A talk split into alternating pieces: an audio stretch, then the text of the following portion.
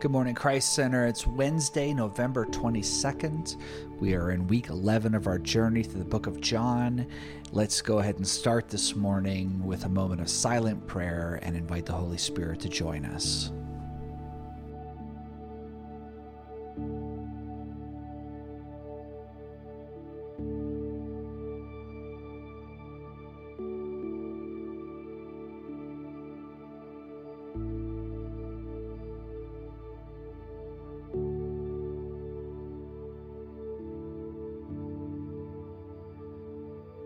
This is Jim McReynolds.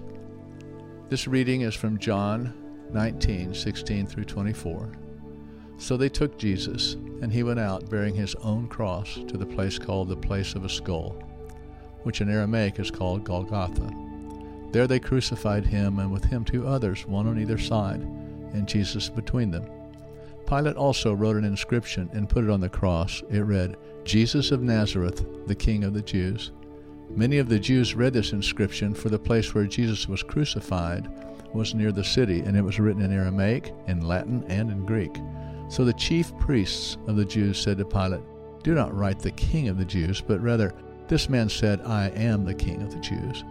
Pilate answered, What I have written, I have written. When the soldiers had crucified Jesus, they took his garments and divided them into four parts, one part for each soldier, also his tunic. But the tunic was seamless, woven in one piece from top to bottom. So they said to one another, Let us not tear it, but cast lots for it to see whose it shall be.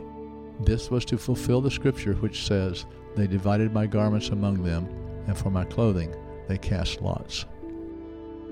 This is Joey Tanner. In this passage, we see Jesus prepared for his crucifixion. His garments are divided upon the soldiers as they cast lots to determine who they go to. Jesus carries his cross to his place of crucifixion, and a sign is placed upon the cross declaring the crime that Jesus has committed. The inscription, written in three languages, declares Jesus of Nazareth, King of the Jews. The sign was written in three languages because Jesus was crucified near the city, which was large and populated by many different people from across the land. The Jewish priests had a problem with the inscription and commanded Pilate to write that Jesus claims to be King of the Jews. Pilate's response is, I have written what I have written. And while I don't know why Pilate refuses to change the wording, I can't help but recognize the parallel between the inscription and our Christian faith. Just as the Jewish priests knew the bold declaration would be read and understood by everyone, no matter what tribe or tongue, the crucifixion of Jesus was a display of his salvation for everyone, no matter what tribe or tongue.